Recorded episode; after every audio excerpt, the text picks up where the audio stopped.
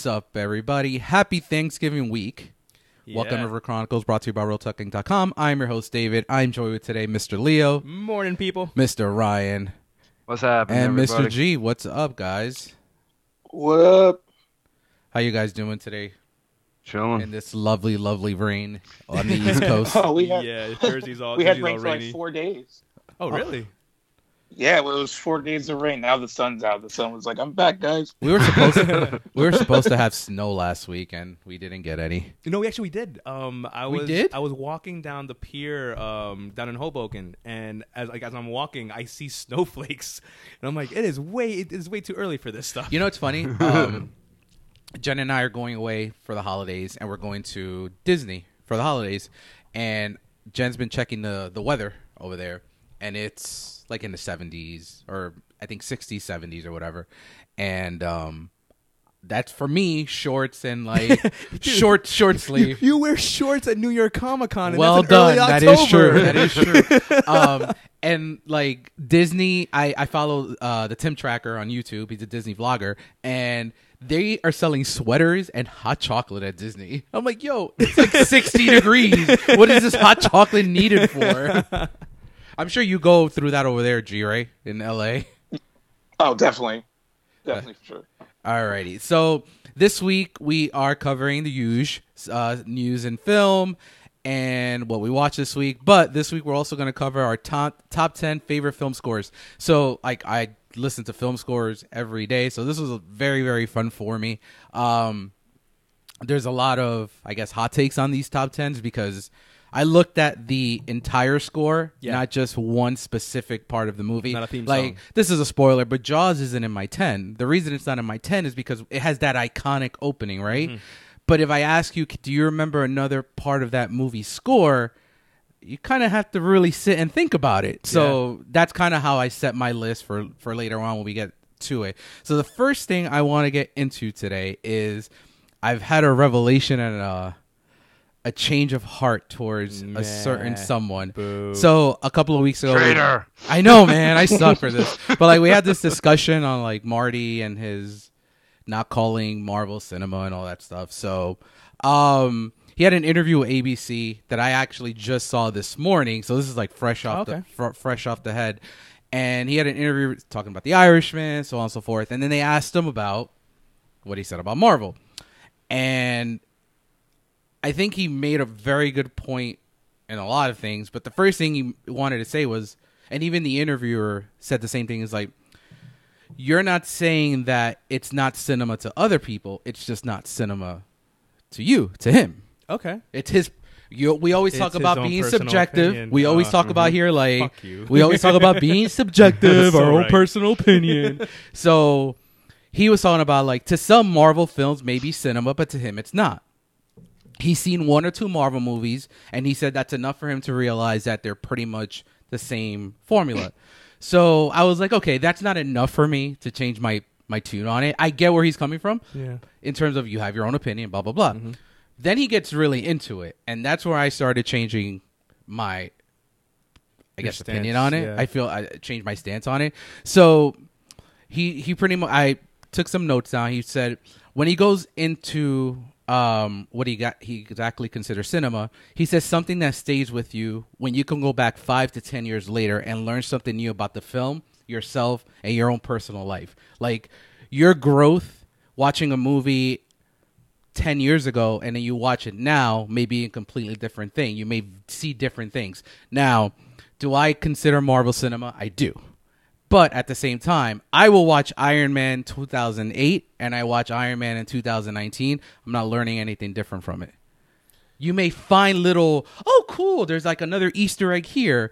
But as a person, like me being quote unquote the film snob here. Yeah. As a person, when I watch a movie, an older movie, black and white movie, anything like, and I watch it 10 years ago or when I was a kid and I watch it now, I have a completely sense, a new new vision for it. Like I adore Endgame and we've talked about that movie plenty of times here. I adore Endgame, but at the same time, I'm going to cry over the same shit in 10 years, but I'm not going to learn anything new from Endgame. And he used the movie as an example and that's what I wanted to finish off on that. So like um, you can watch. He's he goes on and says you can watch a film certain a certain way at first, and then praise certain things about it. But as you grow as a person, the film changes in, in what you like and your perspective of what you like about it. He goes into an example, and his example that he uses Hitchcock. And that's when I, Yeah, yeah, that's when the, at the that light went off for me, and I'm like, attention. You're paying I- that yeah, point. and I'm like, wait a minute, I kind of like, what movies are you going to use as an example? Because I personally use Psycho as a perfect example of what a casual film watcher Yeah. looks at it as opposed to what someone like me would look at it. And that's ex- exactly the example he used. So he goes on to say that um, first thing he says about Psycho is that you know how he calls Marvel movies theme park attractions? He called Psycho a theme park attraction back in 1960. Like it was such a craze for it. But he goes, he's become obsessed over the film, and it's not the shower scene, it's not the reveal at the end, it's conversations throughout the film that he pays attention to more now, and that's exactly what I do. I think G does too when we've spoken about Psycho. He'll look at a conversation between Norman Bates and fill in the blank character and be like, wow, Hitchcock shot this because of this reason or that reason. So every time he watches Psycho, he's learning something new about it, learning something new about like the aspect of filmmaking, and that's what he considers cinema. So I look at it and I'm like, while I consider, you know, I can say Marvel is cinema, I don't necessarily disagree with him anymore into his perspective on it. And that's I just I just needed to get that out there because I. I found that very very like So I respect it. educational. I respect it because you had like the, the ownership to be like, hey, listen, I have some new information. My stance is a little bit different. Yeah. So I do give you props on that. Mm-hmm. Um, like my only, I guess, uh, challenge to that is, Mm-hmm. um, see, I think it's the same thing though. Like if we watch and then just throwing it Iron Man one, Gotcha. in 10, 15 years, right? Ideally, both you and I will probably have kids by then. Mm-hmm. Um, and we'll maybe have a different sense, different things have happened in our lives. Um, so, like the the arrogance of Tony Stark. Maybe you and I are really successful in our corporations. Maybe we can identify with that aspect. Of So we become snobby assholes. Maybe we become snobby. Oh snobby my god, that would be so great. That would be so great. No, like, or or like in Endgame, Tony's atta- uh, attachment to his daughter. Like we're not dads, so we don't have that at- like that attachment. That's a good one. That's So, a like, very good point. I guess what I'm trying to say is like, regardless of what movie you are watching, Mhm. in 15 years, if we rewatch it, different things of our lives will make us look at it differently. Can, Hey, can I ask you a very serious question? And Ryan and G, I ask you the serious question. Yeah. How will I feel in 10 years when I watch Fantastic Four again? well, it's funny. I, if, if hopefully if, if science if, if science has evolved to the point where we can become invisible and have those powers, Imagine. maybe we're like more like appreciative of the movie. So, like, I may become Doctor Doom in like 10 years. Imagine we're like, Imagine. wait a minute, it was a documentary the whole time. but yeah, like, I just wanted to put that out there. Um, I see where I want to know. Go ahead, Rice. Sorry. I want to know what two movies, honestly, because I feel like certain movies, yes, I can see that, but like a movie, say Civil War, Winter Soldier, I don't. I feel like it goes against that normal grain a little bit more. So I feel like that's closer to cinema than any other one. I wonder. That's a good could just be- question. I would love to know what he saw. You know he what? probably saw Dark World and Iron Man too. It's like, I'm out. what I do, what I do love though, is that he still gives props to the directors that he looks up to, right? Yes, he and I think with and the the backlash of, of Martin Scorsese afterwards has always been the people that idolize him feel attacked. The people that Mm-hmm. looked up to him are the ones calling him out. But he's never gone against people that he's idolized, that he's looked up to, because he's learned from them. Yeah. But like, imagine you're a student of Kevin Smith, and Kevin Smith starts talking crap about your podcast. You're like, whoa, whoa, whoa, dude! Like, I aspire to be like you. And I'll be like, Like, yo, what- dude, you what- made Tusk. I'm like, I'm good. So although while I do respect Scorsese bringing up Hitchcock, Mm-hmm. I think at this point, like what's really hurting the, the, his not even peers, it's his like his descendants afterwards. I think because he's so he's so much above them. he's so loved by everybody. Yeah, he's. I mean, This like, is uh honestly, I think this is the first amount of controversy he's ever had in his like career. because like and it's true 'cause he is so beloved. He's like the he's like the Derek Jeter of filmmaking. Like he's done nothing bad. He's untarnished. He is a pristine individual. Like Derek Jeter, even like as a bachelor, he would give. There's a there's a like a long standing story that Derek Jeter on his wild escapades would send a basket of flowers the next yeah, day. he's like quintessentially just a nice person. Yeah, you think Leo does that? I think Leo does that. Yeah, I think Leo, I think Leo donates it to a charity in your name. Yes. he's like, he's like, I'm gonna donate a million dollars in your in for climate change in your name. All right. So, any other and, and any disagreements or any other comments from that? Uh, I don't know. I, I it just loses me so when he says I've seen one or two of them, because I don't think that's enough to form a solid opinion of that. I guess. And like I, I, I understand what you're saying, and like that's and that's his opinion, and that's you know what he's taking from it. But I still think when you make a comment like that, like you don't consider it like cinema, it still sounds like a dig against the people who are making that, who feel like they are making something cinematic. I mean, I would, I, I, would, and I guess someone of his stature, like I, I, you- I wouldn't want some of his stature to kind of say that. It's like you, you know, you are at a certain point in your career where you're revered and respected, and like people respect you. You know, you should understand what it's like to be a filmmaker and like kind of, uh, you know, these are your babies. Like even though these people are making big studio films, they're not just you know phoning it in. They're putting their all into it. So I think that kind of comment takes away from the work that they're putting into those movies. I- That's just my opinion. yeah. I mean, I, I, you know, like I said, can I, see. I don't agree to a sense with that because, like, he he's not saying it without explanation. I mean, he's explaining himself as to why he feels that way. So it's not like Unlike Elizabeth and Banks. he's not and he's not like shitting on the filmmakers as a whole. So which you know- helps. Which stuff? But yeah, that definitely helps. like yeah. you mentioned uh, off the air, you mentioned the tr- I think that was Coppola that was pretty much called him trash. Yeah, when he when he then backed up Scorsese. Yeah. You're right. Scorsese never said it. I think it was his defenders that went on went and just. You know what's ham. funny? Um, before we move on, the whole Scorsese thing. No one is still. No one can ever say a bad word about Scorsese. About They're like, we don't agree with him, but we still love you, Marty. So it's super funny because I, I watched them in an interview on Jimmy Kimmel, and this is really quick. Um, Jimmy Kimmel's an ABC show, Mm-hmm. right? Fuck, that's Disney. Like Scorsese at this point had maybe, maybe, maybe had like the most antagonistic view that he's ever made. yeah, probably. Um, yeah. So he walks on, like, walks onto the set, standing ovation. No one's saying, and it's just like it's love. Like it, it, it- no matter what he said or how people feel about what he said, it still doesn't Yeah, it does- destroy his like, his his reputation. He's like Tom Hanks. Like Yes. the director version of Tom Yes. Hanks. Like you can't hate him at all. But yeah, so that's my two cents on that. Just want to point that uh put that out there. So going into some go ahead, Ryan.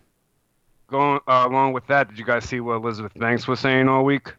Oh, no. blaming, with blaming all the Marvel movies. and So shit. I so let's blame them let's blame the fact that there's no Marvel movie this week for uh Charlie's Angels dropping 69% at the box office. But yeah, it's it's all Marvel's fault. It's all Marvel's fault. well, she didn't say it was Marvel's fault. I mean, she she made a really dumb. And I like Elizabeth Banks a lot. She's yeah, cool. Um, but the comment she made was the initial one was like, "Hey, if you don't support Charlie's Angels this weekend when it opened, that you means hate women. That, that basically like men. That means that men can't support female-led action movies." And then on Twitter, people were like. Hey, Captain Marvel. Hey, Wonder Woman. and then she was like, those are different because they're female action movies in a male dominated genre. So, like, those movies, she was saying, aren't really the purpose of it isn't to drive the female lead. They're just like a small piece to drive this bigger male genre. So, Wonder Woman is there to kind of set up Justice League, and Captain Marvel is there because it's a piece to set up Avengers, uh, the new Avengers movie.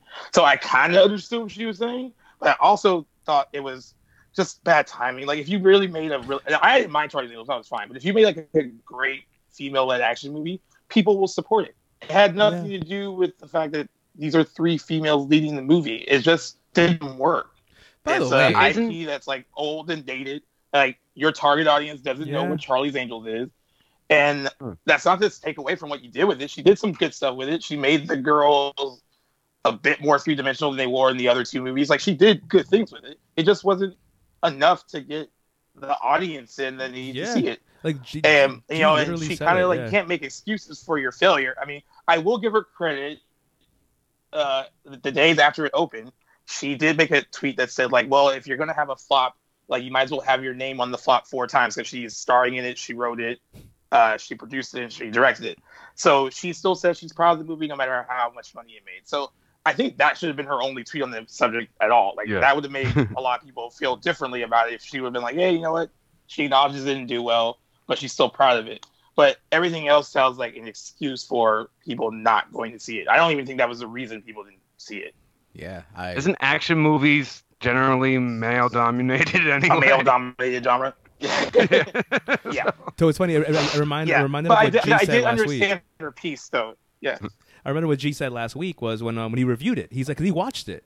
And he's like, yeah, yeah, I want to see it. And he's, his main call out wasn't the action scenes. It wasn't how crazy fantastic that was. It was Kristen Stewart. yeah. It was like if you're gonna go watch it, watch it for her. So like right there, that's not a biased opinion. That's just like straight up like, hey, what I enjoyed the most about this movie wasn't the direction, it wasn't the action, it, it was straight up Kristen Stewart.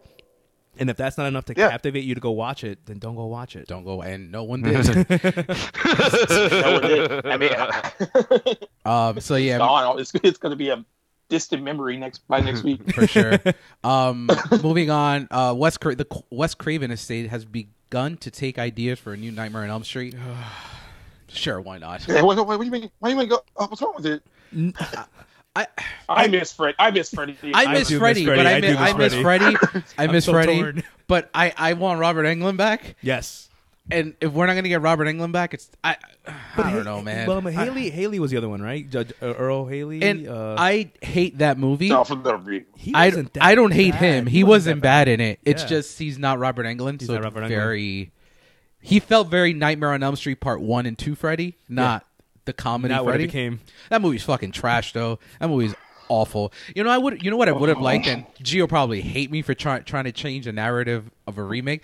I would have liked if they would have gone in a completely different direction with the remake of Nightmare on Elm Street, and you kill Nancy in the beginning, and it's Tina's story the whole movie, and it's not even Tina. Gee, Tina's not even her name in the movie, right? They changed the names on that. Yeah. they changed it. Uh, forgot the what, but they do change it. So yeah, like I would have liked they try something completely different. But when you're trying to do So with Katie what, Cassidy would have led the movie. Well, maybe they would have Which gotten someone else. Which is amazing. it is amazing. so I would have been. I would have been okay. I would have been okay with it. But there's, you know, there's the Katie Cassidy curse because she's been in some horrific horror remakes. She was in Nightmare on Elm Street. She was in Black Christmas, and she was when when a stranger called. She's not good for your horror remake. Now, go ahead. you guys are uh, G and uh, Dave. You guys are huge horror people. Did they ever say how Freddy like gets his powers? No, Yeah. Well, I've don't. always been curious. Well, in Freddy's Dead In and the New Nightmare, they yeah. do. They said like They Like- kind of explain. it. they kind of explain it, but that I actually think that's the least, the most forgettable out of all of them. Yeah. Nightmare on Elm Street, the Yeah. remake is just terrible, but like. At least we can still talk about it. No one ever talks about Freddy's Dead anymore. Do you remember much about Freddy's Dead? I remember. I, I mean, I love the Freddy Krueger franchise. So yeah, I, I remember like the the mystery or the uh, the legend of how he got his powers. Like there was like the like this secret demon that he made a pact with before he burned to death, and that's how he stayed to keep uh keep haunting everybody's dreams. They they went into it. It was very fantastical. It became very ridiculous by the end of it. I agree. Um, so could you go ahead, yeah, Ryan. yeah. Could you do Nightmare on Elm Street and not do Freddy? Like it be someone No. else and be Has to be someone else doing the No. terrors? Oh, no. Just throwing it out there. So the only you have to, yeah, So how would you guys think since the way these new reboots have gone, like Force Awakens and Creed, and I'm trying to think of anything else, even Terminator, even though it failed at the box office, um, bring back Robert Englund and have someone else take over as like the main Yeah, like, I, I, like, a, like it's like a, a a passing passing of the, torch. yeah, I don't know. That's the only. I c- it'd be tough to see that I come would back. hate that, but or maybe Well, you, or you heard that the victim. options are. Oh, sorry. Oh no, no, I was gonna say that because kind of like in Saw, um, they did it where like one of the victims was so like I guess warped Mhm. that he could take over. So maybe something like that. But it's, Yeah. I would still hate to see something other than. Freddy Krueger. Yeah, I'm with you. Sorry, G. What were you gonna say? No, uh, the well, the options seem like what the ideas were. They're pitching either a sequel reboot, and then the other option is like an HBO Max series. So which one would you think would HBO Max HBO series. better Max. suited? HBO Mhm. HBO Max. Max. And which one would Robert Englund likely come back for? Because he said, like he said, he wouldn't do it, but then he said he would do it one more time. He So, did like, say it. I- yeah, I was actually there at that Q and A where he said it, but he was very, he's very quick to not guarantee anything. So, but I, Robert Englund would do a one-off. I don't think he'd come back for a series. That- yeah, so most likely it'd be a sequel Uh, reboot yeah, if he did come back. I think so. But yeah, we'll see what ends up happening with that. Uh, the next bit of news is we got a Joker sequel, and then we don't have a Joker sequel. So I don't think we're gonna get a Joker sequel. within within within ten minutes. I, I reported two different things in like yeah 20 minutes for the site i'm like oh i feel very good we're gonna get a lot of hits on this today and we did and then i had to put a note like wait a minute this is not gonna happen at all so i went from really sad to really happy in like 20 minutes though Both, but you know what? Both news drops made me happy and sad simultaneously. I was like, "Ooh, another Joker movie! Oh, another Joker movie! Oh, it's gone! Oh, it's gone!" so See, go ahead ryan see, my uh, like I got into it with someone on the internet about this because to me this movie is damn near perfection. It really is, um, if not perfection. It and to try to do it again, try to get that lightning again. I told the guy on the internet straight, I'm like, give me a sequel besides Empire that's better than the original. Dark and Knight. he kind of shut. True. he didn't even come up with that though. um, but it's like if you're gonna, I'd rather see this idea done again than see Arthur Fleck again.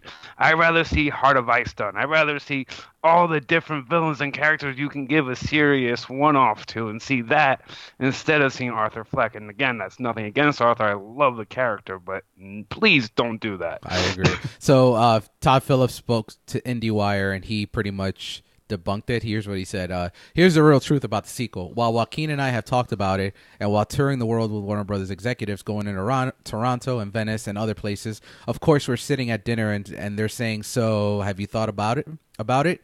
But take, talking about contracts, there's not a contract for us to even write a sequel. We've never approached Joaquin to be in a sequel. Will that happen? Again, I just think the article was just anticipatory at best.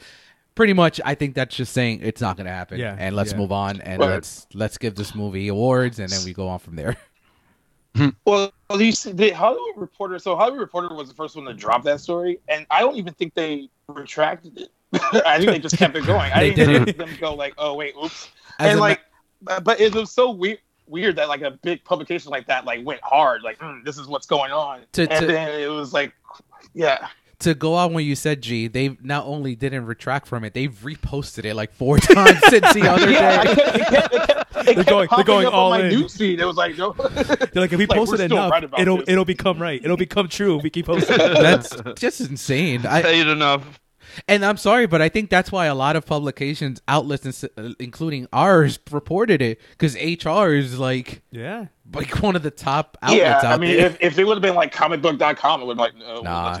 No, click. You mean Uh, clickbait? yeah, so, like, we- we have- clickbait.com. yeah we all did it too like I mean when when I posted on G Reels and it came out like there wasn't I was like oh I gotta post again that oh, oops sorry guys false alarm Yeah, that's that's pretty crazy. Um, and the movie's still making money in the in theaters. It just passed the Dark Knight uh worldwide box office box office, and it uh it actually topped Charlie's Angels this week at the box office. which wasn't really too tough. I know. but I th- so I thought it was. The, I thought this was the last week, but I think it's. book movies. I think it may have a few more we- weeks left. Yeah. I, I'm nice. so. we'll yeah it, it probably I wonder if it can play through like a little bit of December like just like a little bit yeah. Until And get Star some Wars. of that Uh, not even Star Wars. It's Jumanji. I think when Jumanji Yeah. comes out, then it'll probably be gone. So, but yeah, we'll see what happens with that. Uh, in casting news, I know G was very happy to see this. Uh, this is just too funny not to bring up. So Julia Roberts, um, She's back, and a studio exec in 1994 said that she should play Harriet Tubman. which makes sense. I mean, it may. I, it wasn't just that she should play Harriet Tubman. The, it was the whole like, let's suggest her to play Harriet Tubman, and everyone in the room basically going like, "But Julia Roberts is white." And, like, him going like, "But it's been so long. Who's gonna know the difference?" Yeah, I, I, wow, wow, wow. there's really nothing to really comment on it. We all think it's ridiculous. I think I think our listeners our listeners are thinking So- exactly what we're thinking. so even if it was a joke in the room, right? Even if it was like him being funny, it's so it's such a tone deaf thing to Oh say. God, like, even yes, if you're trying to be funny, like it's just not. Uh, and I don't even know if the guy was trying. Yeah, maybe he was serious. I don't know. But like all I could think when this story started is like poor Julia Roberts at home today, like sipping on Chardonnay. Like, why, why, why am I trending on the internet? He's like, oh, Her being that like, I- that's come back. I, I want her to come out and say like first and foremost, I want you guys to know that I did not think I should play Harry.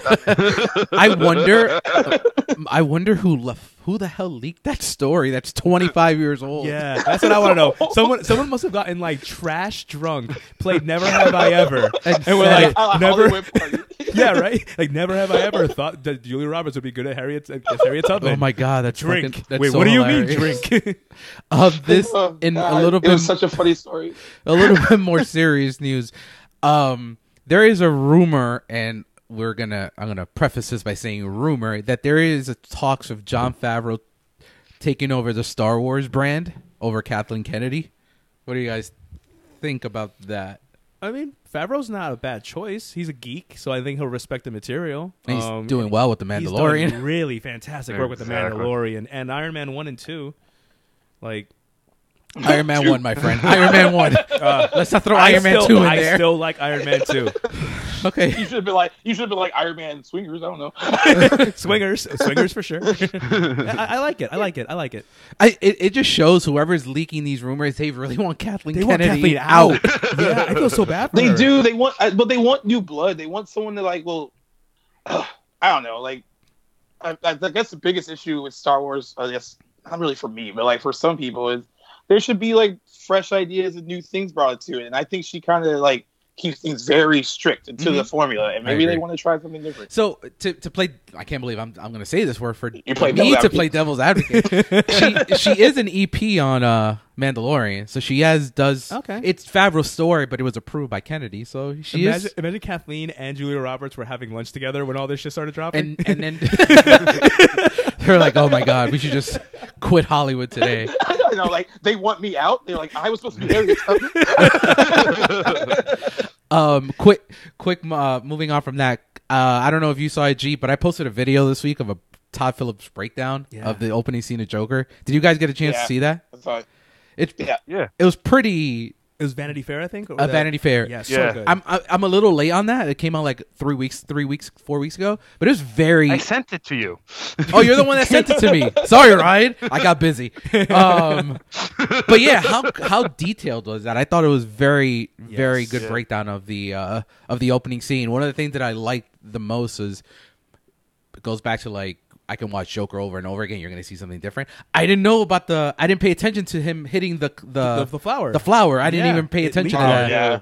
So that was pretty pretty dope in terms of like even in his dark times, he's still trying to be funny. I thought it was really really good. Um, I went to school in that area, and not once did I pay attention in the movie that the backdrop was CGI. yeah, dude. Yeah. that got me a lot. I was like, oh oh shit, never mind. And I also like the whole art that whole scene that Arthur was running. I didn't. I thought that was uh, a stunt, but it looks like Except all- for the slide. The slide was Yeah. all was all Joaquin. So it's a pretty good video. You guys should check it out. Uh, it's on the Real Talk Facebook page right now. Um, so pretty much that's about it for news. Um, I wanted to touch on because Leo finished it and G finished it. We didn't get a chance to talk about it last week. So the AHS eighty four finale. Oh yeah. yeah, yeah, So just a little quick dissection on this. Um, I think it's not. I don't think I know. It's my favorite season out of the series and you watch all the seasons. and I too. watch all Yeah, the so seasons. You're, you're a fan, of course. Um, I think it's the one that try it pays homage to the slasher genre, but creates its own identity with the way it ended. And I know you had a problem with the end, Leo, Yeah, a little. Um, and I thought there was performance wise, I thought everyone was really solid this this season. Like I, I think I fell in love with Billie Lourd. Yeah. I think I'm totally in love with her.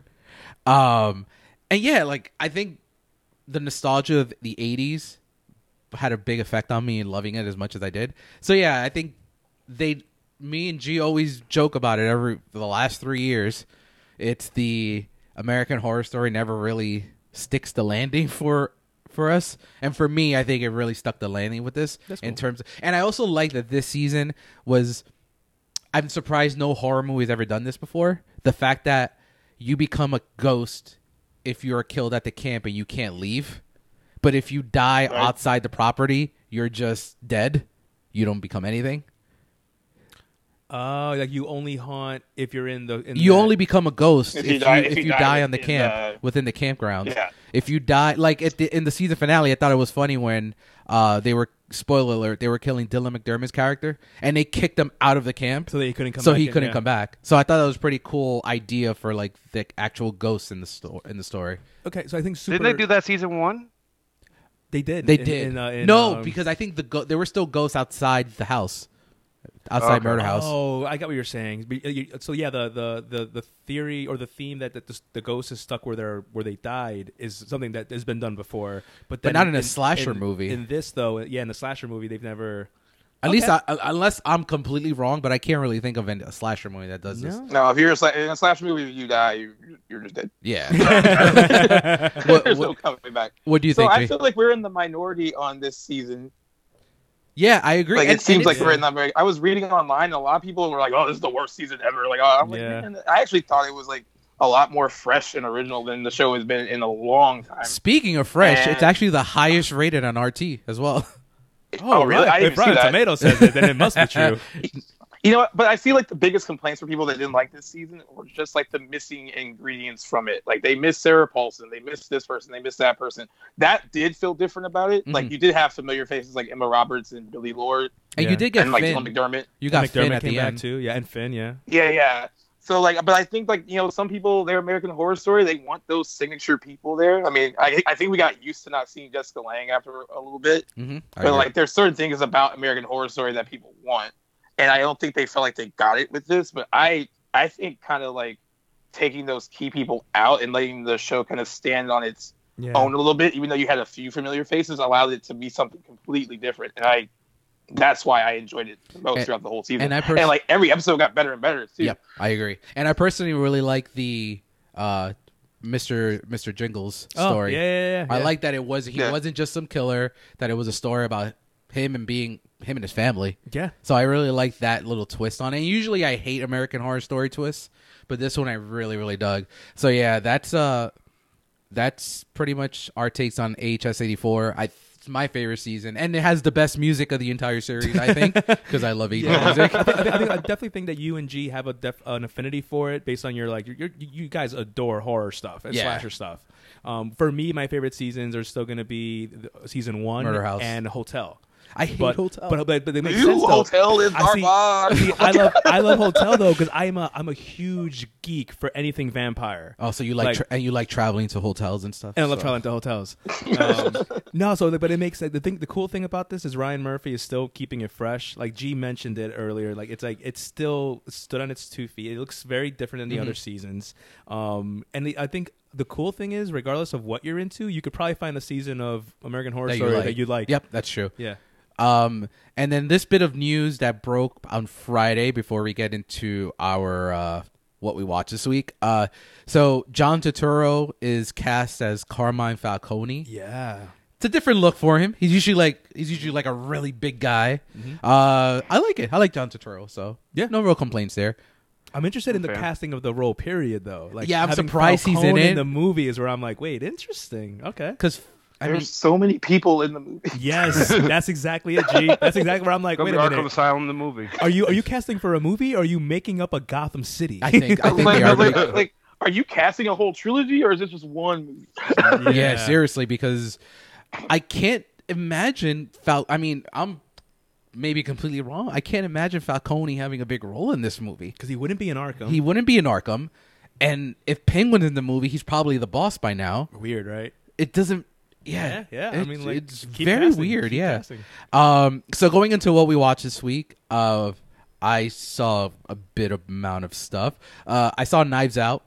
Oh yeah, Knives- Chris Evans, Oh. Captain America's is- back, See baby. it so bad. It is so good. It's so good. I just love Rian Johnson. I think that's what it is. Like every movie is his has been different. So you go from Looper, you go from Star Wars, you go. I there's his first movie I actually have not seen. So I'm on Looper. What was his first? Uh, I don't actually know the name by heart. So Star Wars, Looper, and then Knives Out. They're all different and big props. I'm not gonna spoil anything, obviously, because that would be stupid of me, and I wouldn't do that to you guys.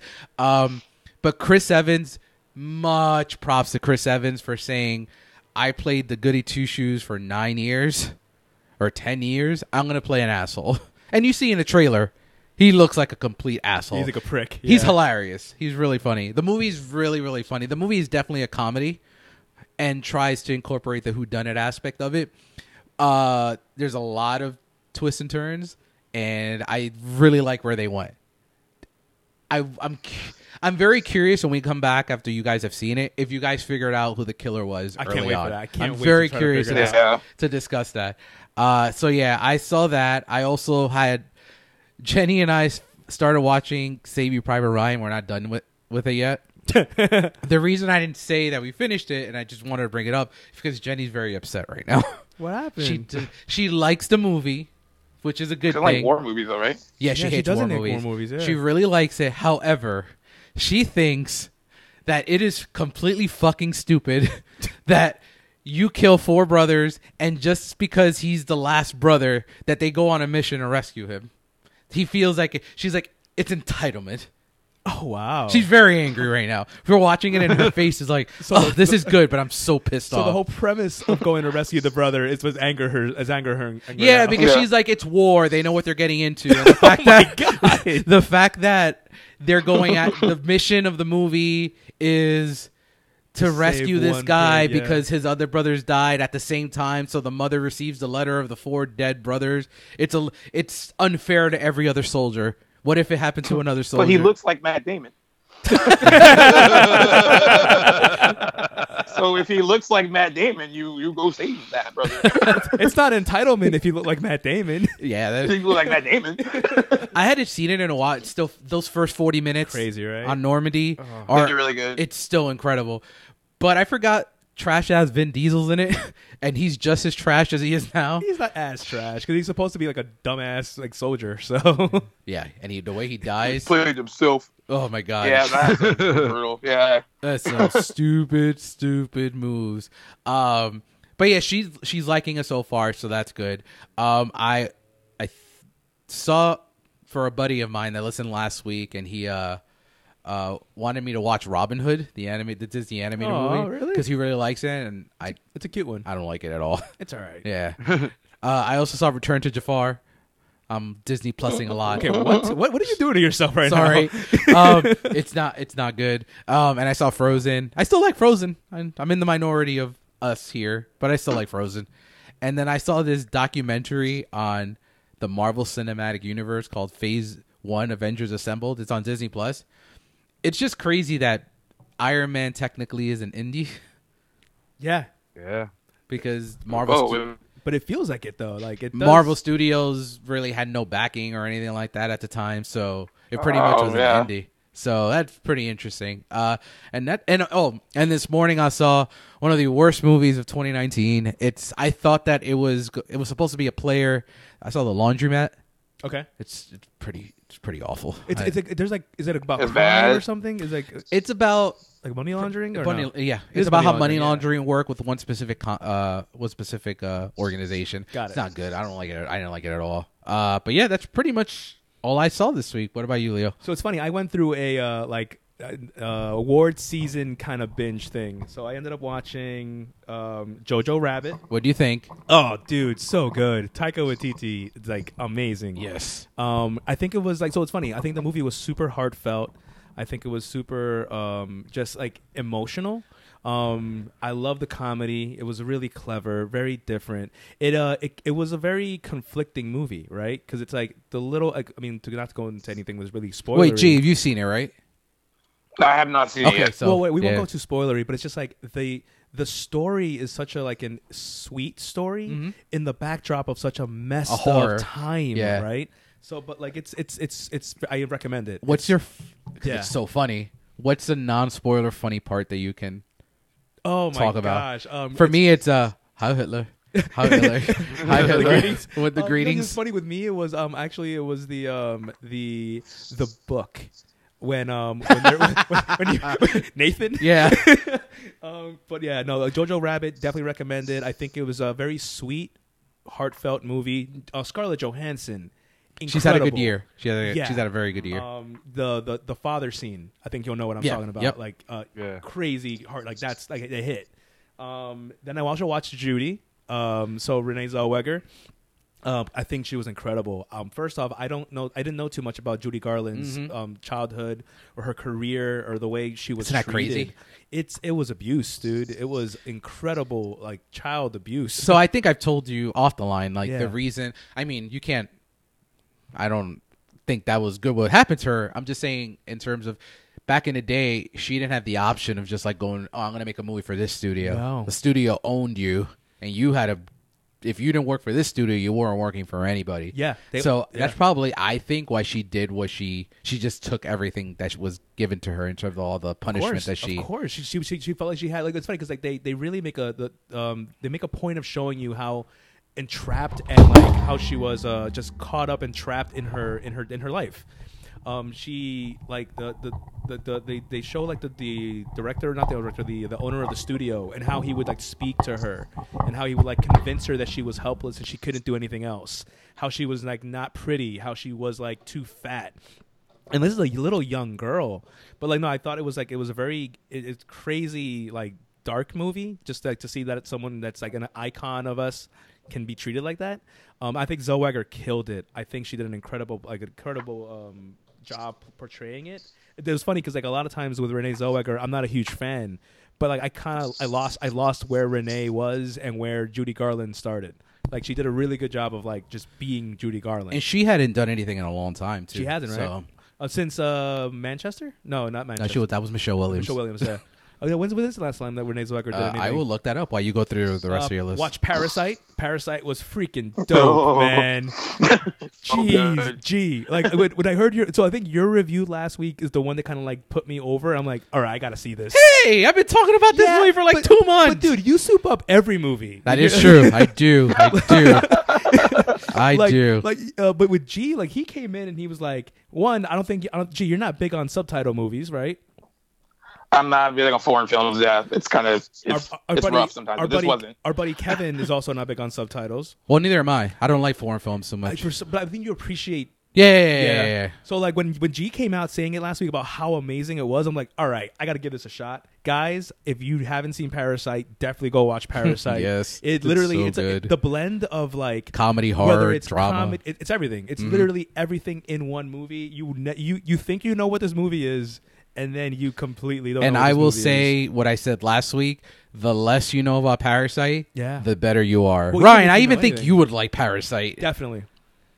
Like you feel it, like it does hit the heartstrings too. It's another movie that, like, yeah, So going back when we were we were talking about uh, Renee, Yeah. so she took a break from 20, 2010 to 2016. So she just started working. Damn. Yeah, so she just started working back in 2016. She did Bridget Jones' Baby, same kind of different as me, Here and Now, and now Judy. So she took a long break. Oh damn! Um, so that uh, after those three, I ended up just watching. So I watched Bad Boys Part One last night because a couple of my friends, like buddies, like since we're like first grade, they You just- never seen it? They so it's funny. We are one of the biggest things of our childhood is quoting lines from this movie. And just like a month ago, we found out that two of our buddies since kindergarten have never seen the movie. We're like, you've been quoting lines from a movie you've never seen. uh, so we watched. I watched Bad Boys. Oh, Bad Boys One, which honestly was probably Michael Bay at his peak. the height of his powers. yeah. I rewatched uh, the live action Beauty and the Beast. Um, I I think I still have it pretty high on my list of like live action adaptations for Disney. Disney. Um, John Wick one, freaking awesome. Um, Guardians of the Galaxy one, another one that's like it's, I think it's still top five on Marvel for me. Um, I think I think it's top five for me too. Yeah, I, last I, I, had to go back, I had to go back to my Letterboxd Yeah. list, and I was like, "Oh wait, no, it's top five. I like it."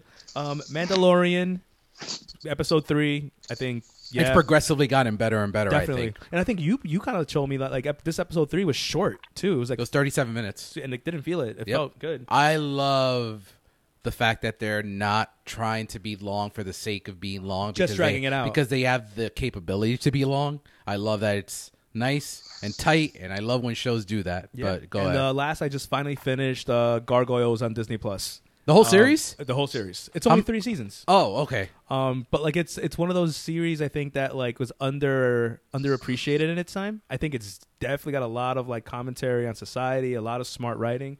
Uh, but yeah, Gargoyles was the last thing I watched this week. Alrighty. Uh, what about you, Rye? Um, I watched Age of Ultron again. Why? Uh, I don't know. I, f- I felt like just giving a rewatch for the first time in a while, and I How- how do regret it. um, I watched the Imagineering uh thing doc that, that you turned me on to, Dave, on the Disney Plus. So good. Oh, so interesting. Um, and for people who don't know, that's all about like pretty much the creation of Disney World. Yep. Um, the uh, original Muppets movie still holds up to this day, in my opinion. So fun fact, Um, Rye, I've actually never the one from the '80s, right? Yeah. I've never seen it, and I love the Muppets, and I've Oh. never seen it. All right. Well, that's your homework for this Yeah. week. uh, speaking of Muppets, the Muppets Christmas Carol. Yes. Uh, one of my favorites of all time. Nice. Uh, I actually watched Frozen from beginning to end for the first time. Oh, dude, I still have to do that. I got to do that today with the holiday. I'm What do you doing that think? Today. I think the fact that I waited until post hype made me enjoy a, a lot more. Yeah. Like I enjoyed it. I see where the hype was, but I if I watched it back then, I don't think I would have been part of the hype to be honest. So I actually saw, Um, I actually saw Frozen before the hype. Like I saw it Oh. like Thursday at midnight. This is I think they're still doing midnight. So I saw it Thursday at midnight. So I I I was able to appreciate it before it got ridiculous.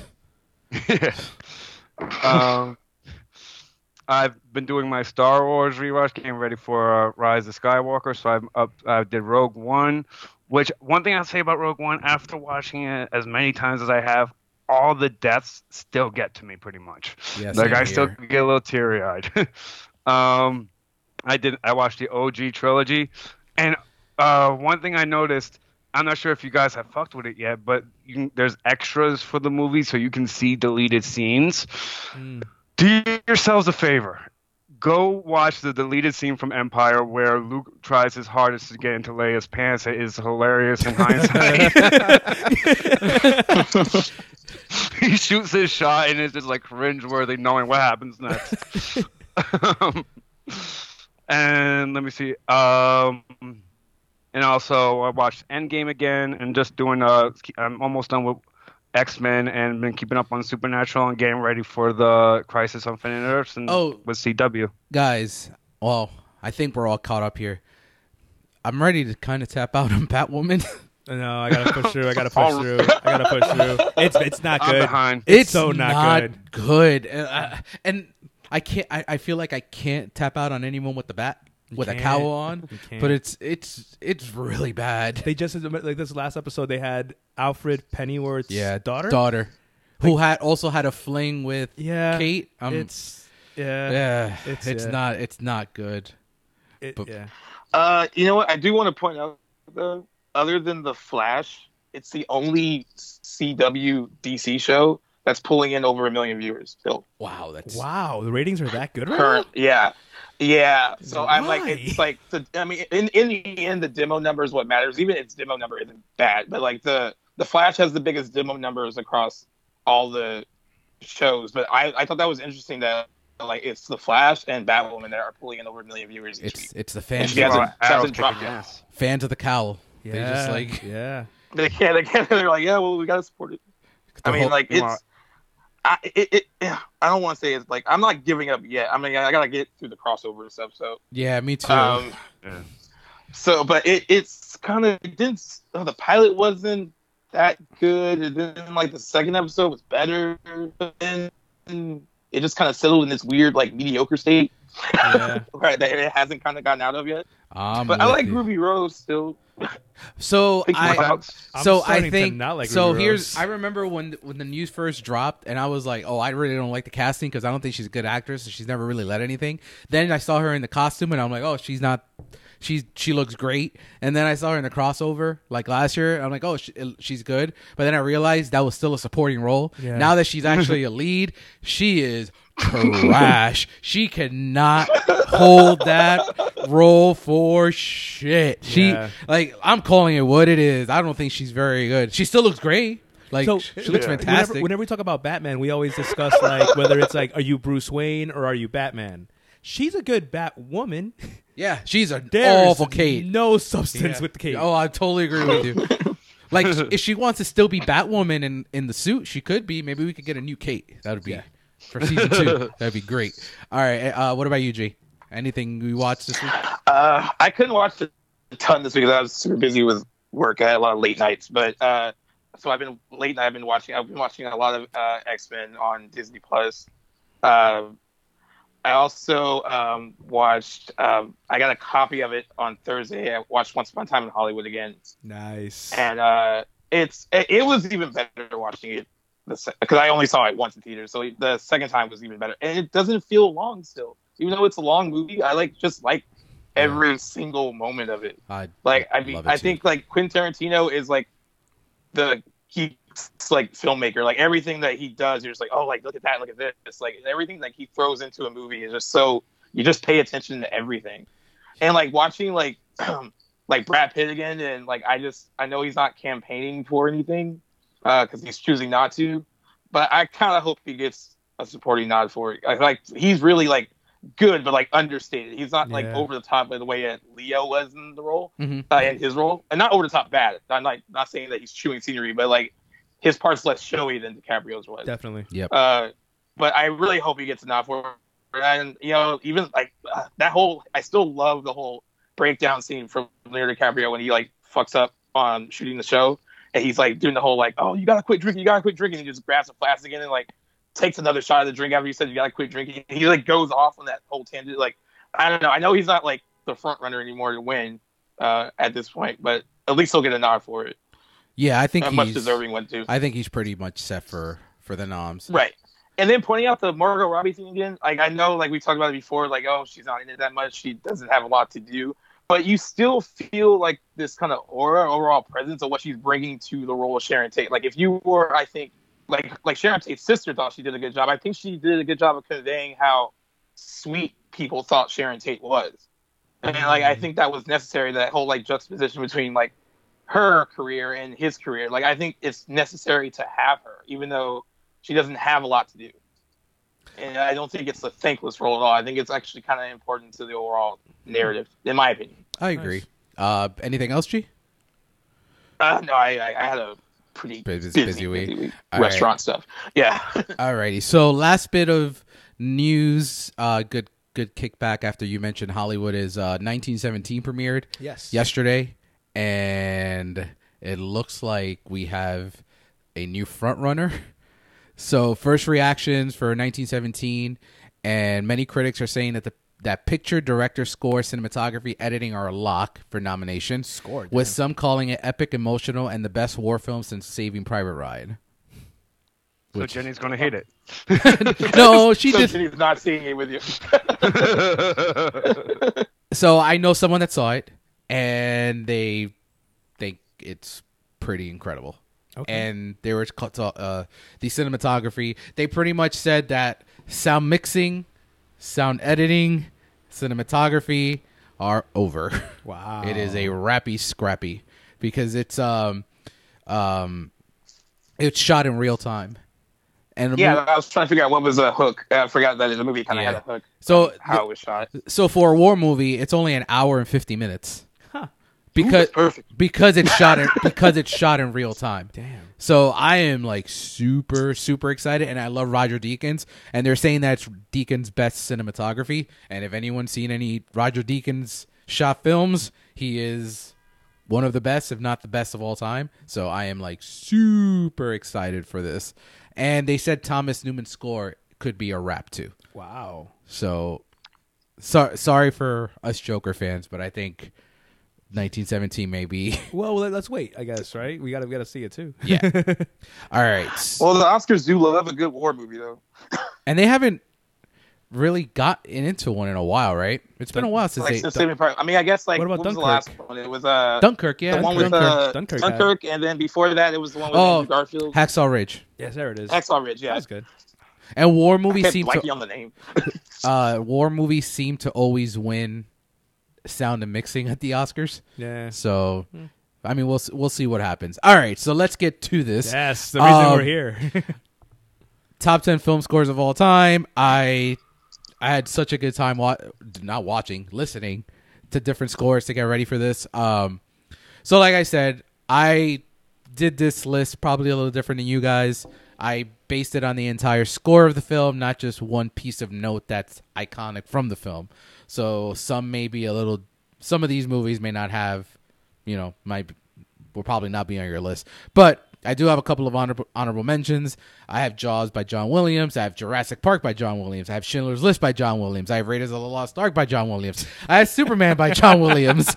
Um, Did you break up your like honorable mentions by direct by uh, by, by composer? no, they just happen to fall that way. um, I also have Vertigo from Bernard Herrmann. I have Taxi Driver from Bernard Herrmann. I have Casablanca from Max Steiner. I have The Dark Knight from Hans Zimmer.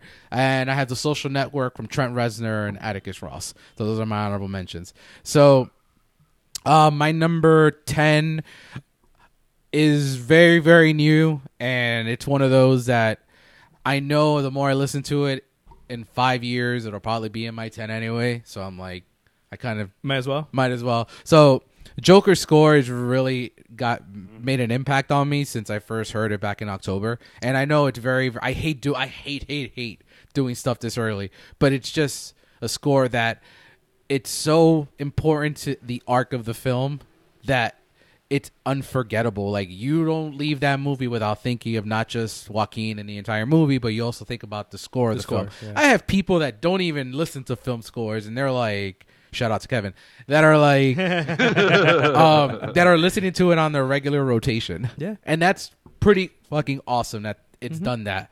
So my number nine is one that I thought was too soon the first time we did this years ago. So I have La La Land. Oh no, to before I go before I go on to La La Land, my favorite use of the score is the bathroom scene and the Joker smile at the end. Cool. So uh, my number nine is La La Land. So originally, I thought about this a little bit. I know I won the Oscar for score, but I was like, do I think about the songs in the movie more, or do I think about how the score was used in the movie? And I think they both have a very strong impact to the actual film, especially the, which is my favorite use of the score is the end, the epilogue of La La Land. I think is one of the best endings of the decade and one of my favorite endings of all time. I think it's it's such a great nod to 1940s and 50s musicals that it's hard to forget. Um, but outside of that, I think the score is is used very very well throughout the entire uh, film. Hell, a piece of music is what brings uh, Mia and Sebastian together. Yeah, so yeah, that yeah, shows that it made an impact there. So my number eight is Back to the Future uh, by Alan Silvestri. Um, and to go back, Justin Hurwitz did La La Land and Hildur Guðnadóttir did Joker. So my number eight is Back to the Future. Uh, Alan Silvestri. I mean, you'd think that everyone just remembers Powers of Love and Got to Go Back in Time, but that movie's score is so key to a lot of the main scenes in the movie. From like Marty going into 1955 from scenes at the prom when he runs into Biff or or shit like that or when George runs into into Biff.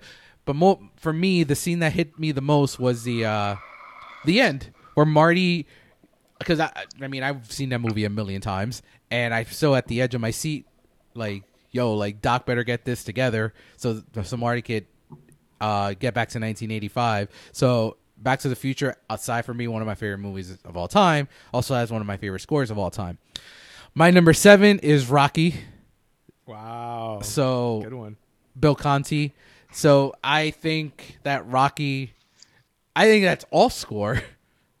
I don't think there's any songs really in it until you get to like Rocky Four, I think. Living in? America? yeah. Oh yeah, you're right. You're mm-hmm. no, right. no, Rocky three, Rocky three. That's when it starts getting with Eye of the Tiger. Yep. So um, the score of Rocky, I think, is very, very important to the damn to the not only the training scenes but the fight scene at the end because that going the distance mm-hmm. pushes the fight from beginning to end.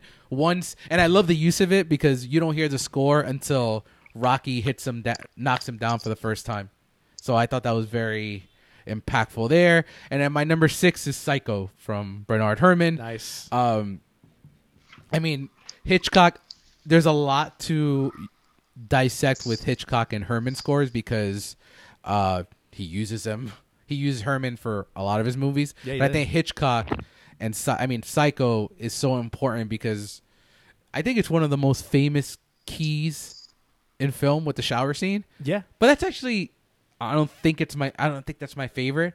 My favorite is the use of the opening score where Marion is driving to the Bates Motel and then you the Herrmann score gives you a sense of urgency of like she's starting to regret what she's doing, but she doesn't know how to fix what she's done. So I think that's very impactful for me. So yeah, that's my 10 through 6. Nice Leo, choice. take it away. Yeah, no. So like, um, I guess your description of a score is exactly how I saw mine too, right? Okay. Um, the only thing that I threw on mine too, though, is like the importance the score had to me.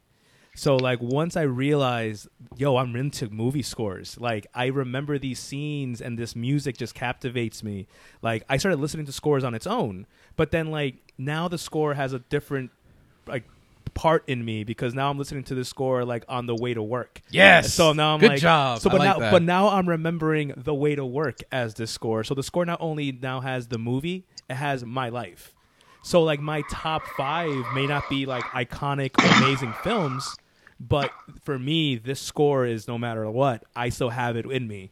Uh, but my honorable mentions would be um, Avengers Endgame, um, Alan Silvestri, uh, Back to the Future, Silvestri, uh, Gladiator, Hans Hans Zimmer, Zimmer, yeah.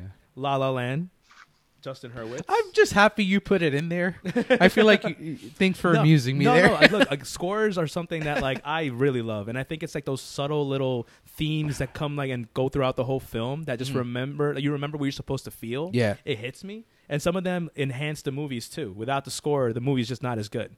Um, honorable mentions: The Rock, Hans Zimmer, he did that score. Yeah. Who knew? uh, The Exorcist, Mike Oldfield, Psycho, Bernard Herrmann. Mm-hmm.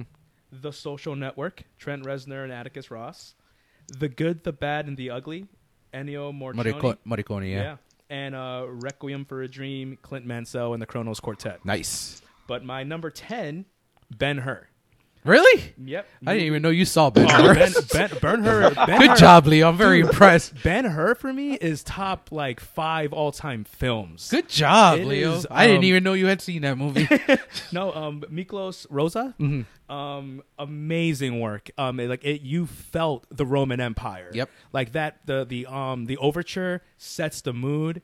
Um, I have my favorite usage though as the prelude to the main title, which is what's playing when they're entering the Colosseum. gotcha. So it just re- you remember like it's blaring brass, it's drums, like you just feel like the the crazy like I guess the the omnipotence of the Roman Empire and how grandeur this whole event is. Um, my number nine is Schindler's List. Very nice. Um, John Williams. yes. Um, the theme, the opening theme, it's just it's sadness, it's sorrow, it's slow. It sets the scene for the kind of movie you're about to see. Um, and you just you just you get into that mood where you're like, if you didn't tell by the black and white, you're gonna tell because of this music. Yep. Uh, my number eight, Jurassic Park, John Williams. Um, the when they're entering the gate, Mm-hmm. um, it's majestic. It's beautiful. It's still John Williams, um, but it's filled with violins, and it builds up the sense of like wonderment. Yes. You're like, ooh, like I feel like something's like about to happen. I'm feeling very like uh, majestic. Um, my number seven, Lord of the Rings: Two Towers. you picked um, the picked the right one. Howard Shore. Mhm. Yeah, with this one I chose Foundations of Stone, which is the uh, the beginning of the movie. So what Howard Shore does in this is um, he strings across like these um, little nods to everything that happened in part one. So he's literally recapping all of Fellowship of the Ring through music. So you hear like the whimsical strings of the Fellowship. You hear the nods of Smeagol's theme because Smeagol's going to be a bigger character in part two. Um, and um, you also see like the the Shire, the elves. You hear it all through music in a short little recap. Um, that's my number seven, and my number six is Inception. Um, Okay. Hans Zimmer. Um, just uh, it's just like a lot of drums. My I chose the song theme um, time at the very end where everyone's waking up in the uh, in the plane. Yep. And that drags all the way over to when he gets back home. Oh, it's top. Yeah, with the top exactly. Alrighty. Good list, Leo. Rye, t- kick it off. All right. Um, my honorable mentions are Streetcar Named Desire Good and one. Back to the Future. Nice. Good one. Go ahead. Uh, number ten is The Three Faces of Eve. I'm not sure if anyone has actually even heard of that movie. Wow, I'm Never heard intrigued. of it. Go ahead, Rye. I've never heard of that. It's it's pretty much a movie about someone with uh, multiple personality disorder. It's an interesting film. Okay. And for me, uh, the score comes in. For me, the best part is for each change, um, of the personality.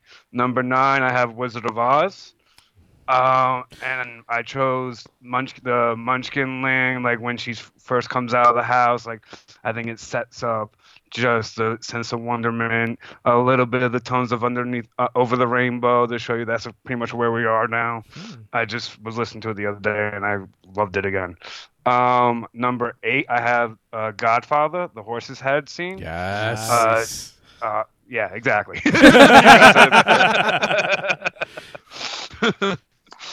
um, number seven, I have Superman. Uh, just the main title over the first time you see him in the suit, just iconic. And number six, I have Scarface. Um, and I chose when uh, Tony sees Gina Manny, just the intensity of that moment, driven by that score, was just that's very. perfection. That's a that's a deep cut. I like that one a lot actually because I I I actually forgot about the score because I keep thinking about all the songs in the movie. Mm, I totally okay. Yeah. forgot about the score. That's a good one. All right, G, go ahead. All right, so for uh, honorable mentions, let me pull up my list here. Sorry, I um, have Avengers Endgame. Um, the only reason I, I almost put that in the top ten, but I realized that I liked one piece of music more than the actual whole score, Yeah. and it's the piece of music at the end. Uh, it's called "The Real Hero" on the soundtrack that plays throughout the whole funeral Yep. scene and stuff. Um, I also have Back to the Future, also by Alan Silvestri. I have uh, Sin City by Robert Rodriguez. Oh, nice one. Uh, I have uh, Jurassic Park, John Williams. Uh, Titanic, James Horner. Don't like the movie, but I like the score.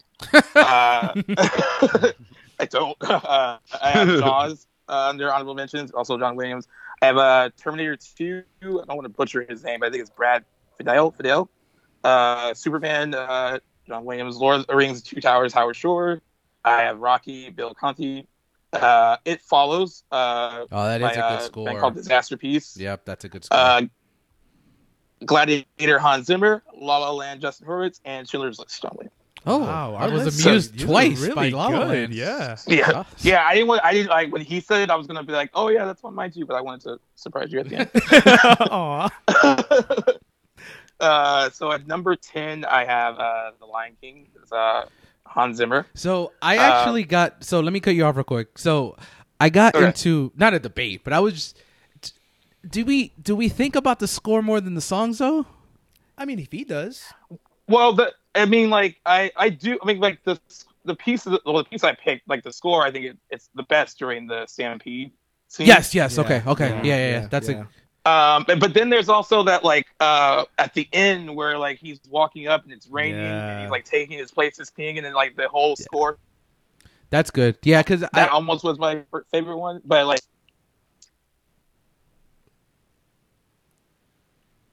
Yeah. yeah, but I will yeah, but I will say that like I think that yeah, you're right. More people think of the actual songs, but like I don't know those pieces of music. Uh, Dope. for me, I 'Cause I, I- still like because it's true. lot. Like I guess because when I was I was looking at the Disney movies too, and I was thinking obviously of the songs are iconic, but I also was like, all right, there is a score, and Hans Zimmer does the Yeah. score. The only piece of music until you just put that into my head, G, was the scene where uh, Mufa- Mufasa dies. That score is Yes. brilliant. Yes. But yeah, go ahead. Yeah. G, Nice pick. going. Nice pick. uh, nine, I got uh Batman eighty nine. Uh, So, Um, so low. I know. I know. You're gonna so well, like, like, well, like, Leo, like, like, but like Leo said, like it's like you know, some of it's like more personal than like Yeah. you that's know, that's you why he have, put. I had to think with my you know That's why, heart. instead that's why like, Gio put La La Land in because he's like about to put Batman eighty nine near the bottom. Number nine. Uh, my favorite piece of music, I think we talked about it before when I talked about Batman, is uh, Mm-hmm. That scene where Vicky Vale and Batman are driving back to the Batcave. Yes. And Oh, the dude, kind of score just like swells as the bat as Batmobile just zooms down the road. Like yes, that's uh, that may be my favorite too. Uh, uh, for number eight, so I didn't know how to do this. So like at first I was gonna put like the whole trilogy, but I think that was fair. So I'm just gonna. Uh, I like. Okay, I picked the Dark Knight Rises only because the piece of music at the end of the Dark Knight Rises. Yes, Yes. I know. Yeah, I know Uh, what you're talking about. that The movie's kind trash. of that does the whole build up to the whole like reveal that you know Batman's still alive, and then you see uh, the whole like then the whole like reveal of like Joseph Gordon-Levitt being like the Robin or whatever, and then at the end of it when like the floor rises and then the movie ends. Uh, but it was hard for me to pick. I because I like the music. There's certain parts of music in the Dark Knight that I like, like especially when the Joker's on screen. Yeah. Like, but um, I kind of I went with the Dark Knight Rises only because I like that whole moment at the end, that whole buildup of music at the end of it. Yeah, I like that as well. Um, at number uh, okay, so at number seven, I have uh, the Social Network by Trent Reznor and Alex Ross. Um, I went with it because it was you know it's such a different type of score. It's not your like really like traditional piece of music, but it a lot of the music serves the scenes really well. But like the part of the score that I really like, it's like subtle. It's like it's right after the main argument with uh, Eduardo and uh, Mark after he slams the laptop down, and it kind of cuts back and forth between uh, that confrontation and the uh, the scene in the uh, the hearing room where they're like discussing like the whole like matter about the money, and it's just like this little like subtle like piano piece that plays in the background, and it's just I don't know like the music is just so not what you would expect from, especially a piece of music that ended up winning an Oscar. Like I didn't think it would had a chance to win an Oscar when it did. Uh, but I appreciate it for being as different as it is. And then uh, six, I have Psycho, Bernard Herrmann. Yeah. Um, and you took the words out of my mouth about the scene that I was going to pick. Actually, it's you know when she's driving uh, toward toward Bates Motel and it's like raining and like she's going through that whole like the voiceover stuff in her head. Like even though that section of like the opening theme, the use of it there is probably the best use of the music. Nice. Totally agree.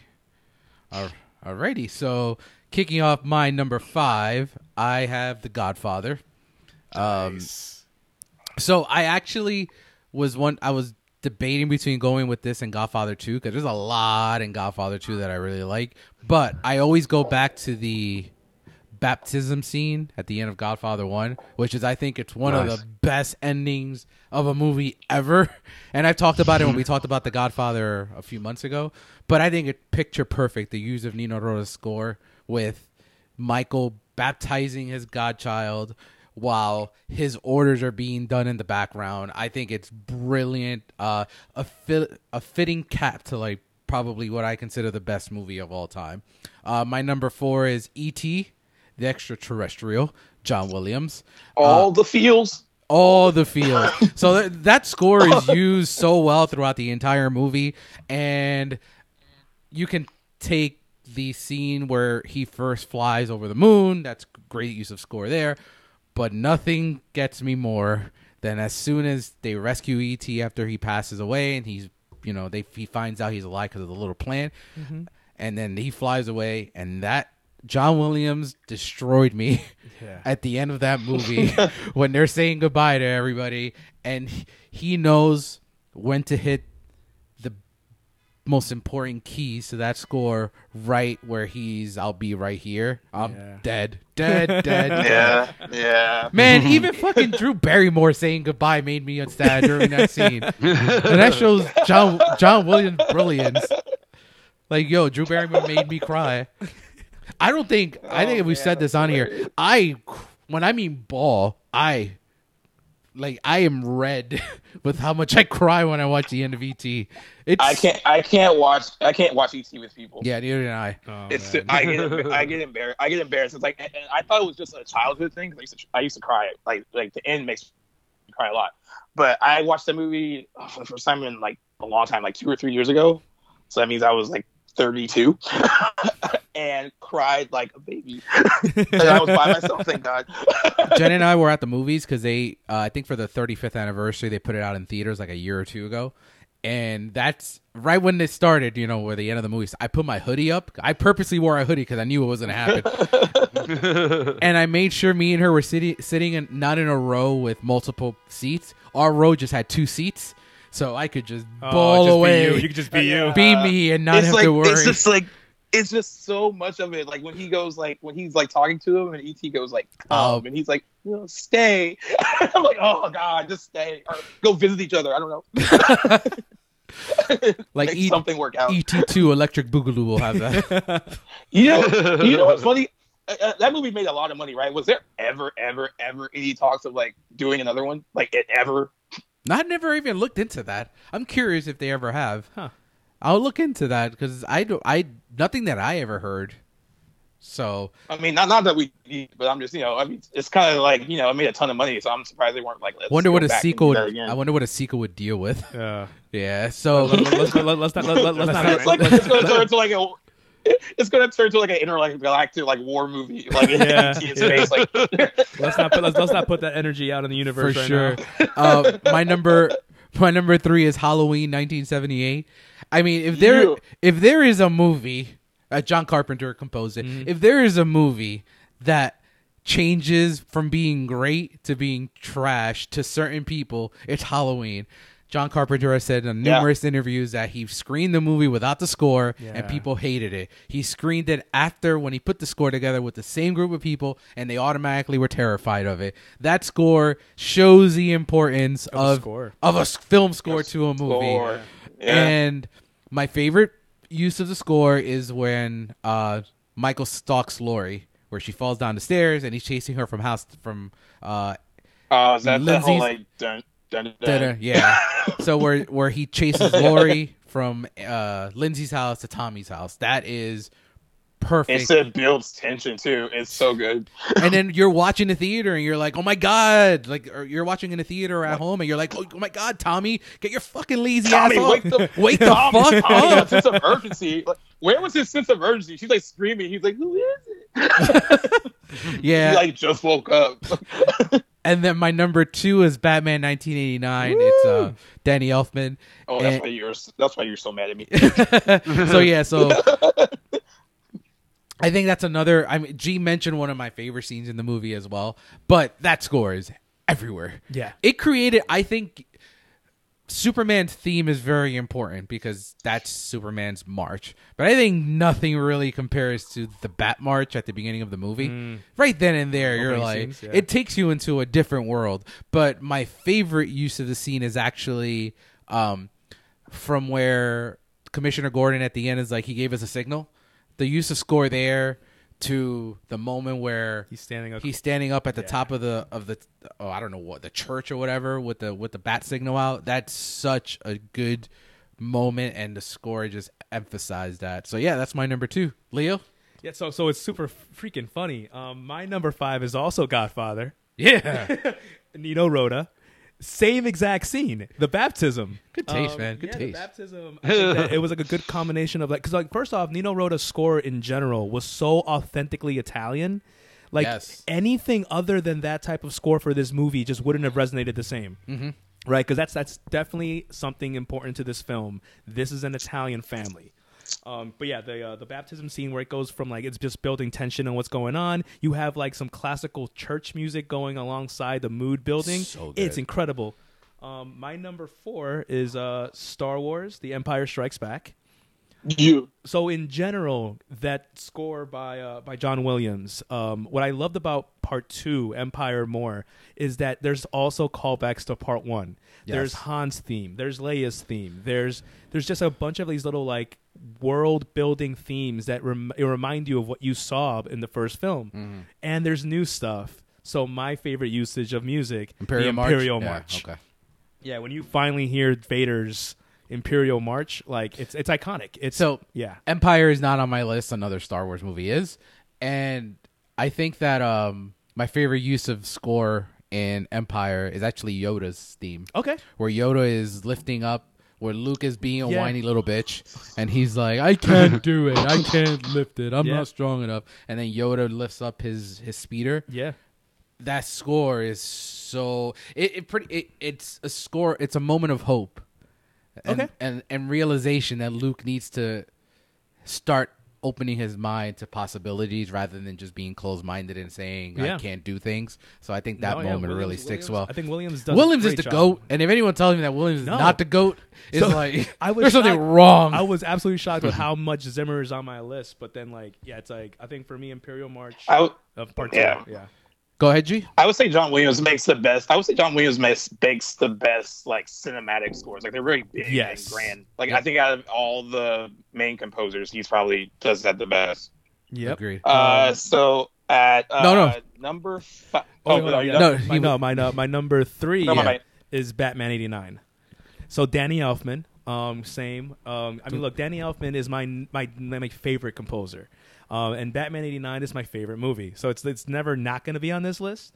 Um, and ironically enough, my favorite scene is exactly the same one G mentioned. when he's it's uh, the, the name of the song is "Descent into Mystery," Yes. and he's driving Vicky back to the. There's also an orchestra, uh, uh, um, a chorus used in that as well. Yeah, there is. Yes, when like right, right as uh, I guess the, the vocals hit in right as like Mm-hmm. the, the the cave is opening up and you think you're about to crash, um, but no, like the I think that that score in general is just Danny Elfman at his best.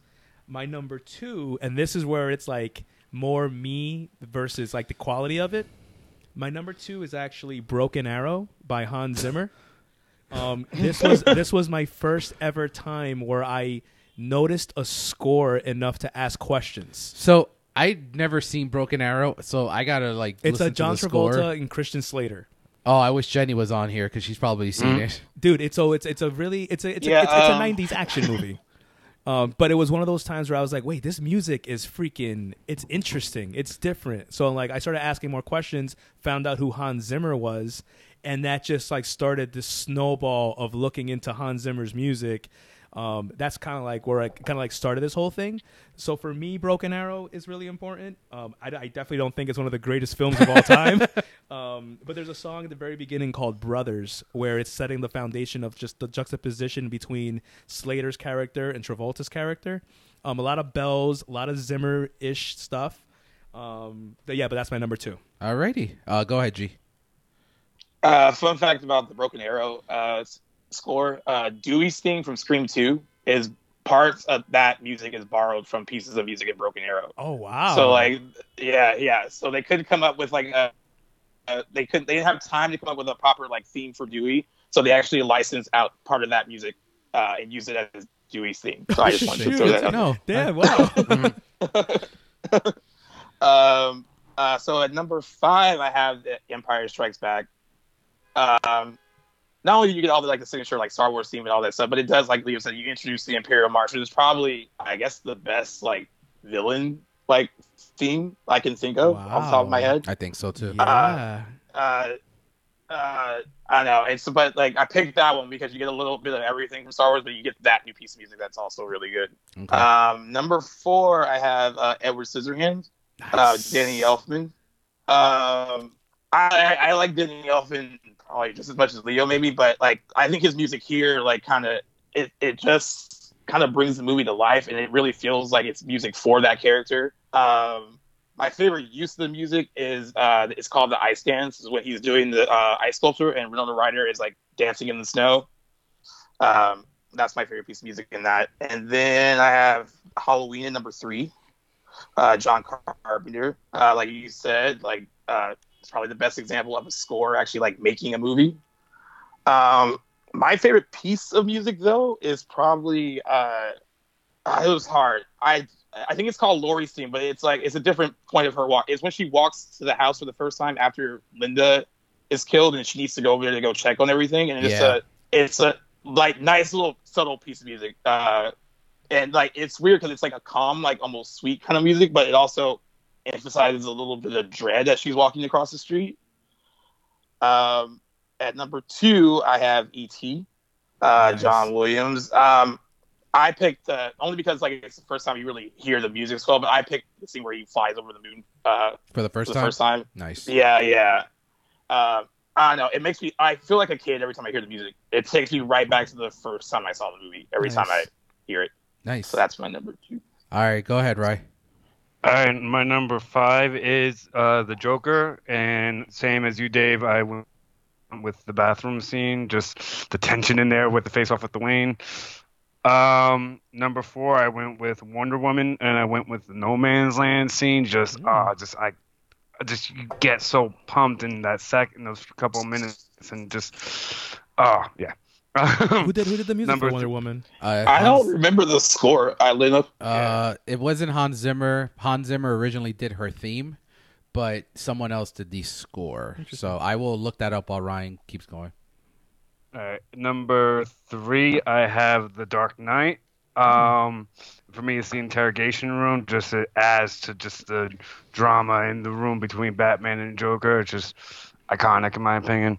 And number two, I have Batman '89, and I have to go with the song that uh, I had my groomsmen come out to, and that is the main theme. Nice. So anyway, the main theme is just that's for me. All right, and then uh, round us out, uh, Rye. What's your number one? My number one is Empire, uh, and Oh, for me, shoot. it's when Luke learns Vader's his father. Just the subtleties on how they use it and how they show Luke coming to grips with it, like his denial and then his anger about it, and just everything about it. And you just hear the chords and the notes going perfectly with it. It's just so well done, in my opinion. Nice. And then to answer Leo's question, Rupert Gregson Williams is who did the score for, Wonder, Woman. Nice. All right, G, what's your number one?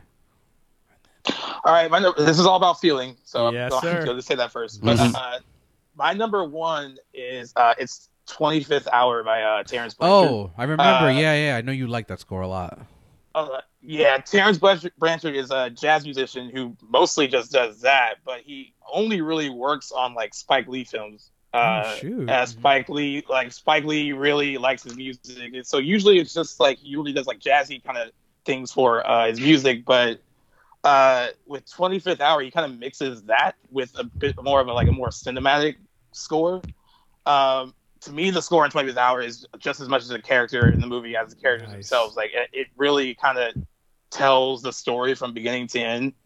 Uh, it was hard for me to pick a, the best piece of music. I like music so much, but my I the what gets me the most is when the music is used during the end during Brian Cox's uh, narra- narration over you know whether or not he's going to take Monty to prison or if they're going to go down another road and uh, basically you know you can live your life and like uh, not go to prison. This is all the things that could happen for you if you don't go. Um, that movie actually makes me cry too because like kind of that's the ending that I want for the character. Uh, there's a big matter of like whether or not that's the ending we actually get. They say it's open for interpretation. The writer of the book gave a definitive answer, um, but you know and that music playing over Brian Cox's like it- narration for that scene of like what you want for that character, even though that character was like a drug dealer, did bad things, you do realize that this was a good guy who kind of got into a rough position, and you kind of want to see him come out of it. But um, I know I brought up the score before, but if you guys ever get a chance to just listen to pieces of the music, it's really, really strong. And if you watch the movie again, Nice. like I think the music will stand out more for you. Nice. Leo? So th- straight up, like it's crazy the amount of like uh, of synchronization between G's list and my list to the point where I definitely want to watch 25th Hour immediately after leaving from recording today. My number one, same thing, feelings, right? Even though Batman 89 showed me like the Tim Burton, Danny Elfman combination and how awesome it could be, it doesn't hit the heartstrings like Edward Scissorhands and Ice Dance. Um, that Yeah. score, dude. It's, it's gee, when you were talking about it, it's exactly how I feel. It's um, it's so many like it's that it's that, that little subtle Danny Elfman, Tim Burton, creepy bells, um, sets like the Yeah. beautiful melodic like tone to it. It's it's it's all Christmassy too. So it's very, very. Um, it's it's also whimsical, very fantastical. Um, and ice dance at the very end, where like he's like cutting up the ice with his uh with his knives and and uh, or his scissor hands, and uh, and Winona Ryder uh, dancing around in the snow. Um, yeah, I think that. Oh, is that towards the end where she's like, where she's like, you can still see me dancing in it? yes, Oh, yes, so dude, good. dude. Yeah, so good. Yeah. Oh my god, yeah. So I think that that score, it's uh, it another, it's another one that hits. It's like I can listen to that music alone, and um, and I think from I from think that's his best movie. All in the. Um, El- Elfman or uh, or Burton or both. Uh, no, it's Tim Burton. I think it's Tim Burton's. But uh, I mean, I think it's Elfman's best piece of music probably, and I think it's Tim Burton's best movie. And probably because it's his most personal movie because he It's feels like he personal. is. Yeah, no, I think and you could tell, you could definitely tell, and I think like um from from this movie, and then realizing that Elfman did the music for Batman '89, and then it just started this whole like asking questions, listening to music, appreciating scores, because I think like how David mentioned earlier, like without some of these scores, these movies just aren't as good. but my Right. number, my number one Mhm. is uh, Edward And if Scissorhands. yeah. Alrighty. if you if you listen to the Batman Return score too, there's pieces of like the Edward His Scissorhands music in that There score is. throughout. Yep. nice. Yeah, like you can kind of, I mean, because it, cause it has because it has a whole like Christmas whimsical theme Exactly, Batman exactly. as well, and I think that's why he did it. But yeah, you can hear pieces of it in that movie too. All right. All right. So my number one is Star Wars, um, Nice. episode four. So the reason I went with four over five is because I feel like the moment we first see a long time ago in a galaxy far, far away was the moment that scores were restored to a level of epic, epic film.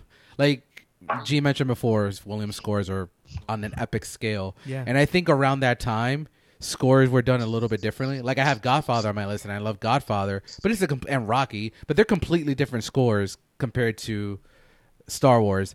And I think Williams' use and you Williams' score in this movie, he it coincided with an operatic feel that coincided with the space opera that we're about to watch. yeah. So I think because of that, we would never obviously get Empire and Return of the Jedi and so going forward. So I had to give love to New Hope as the standard for film scores.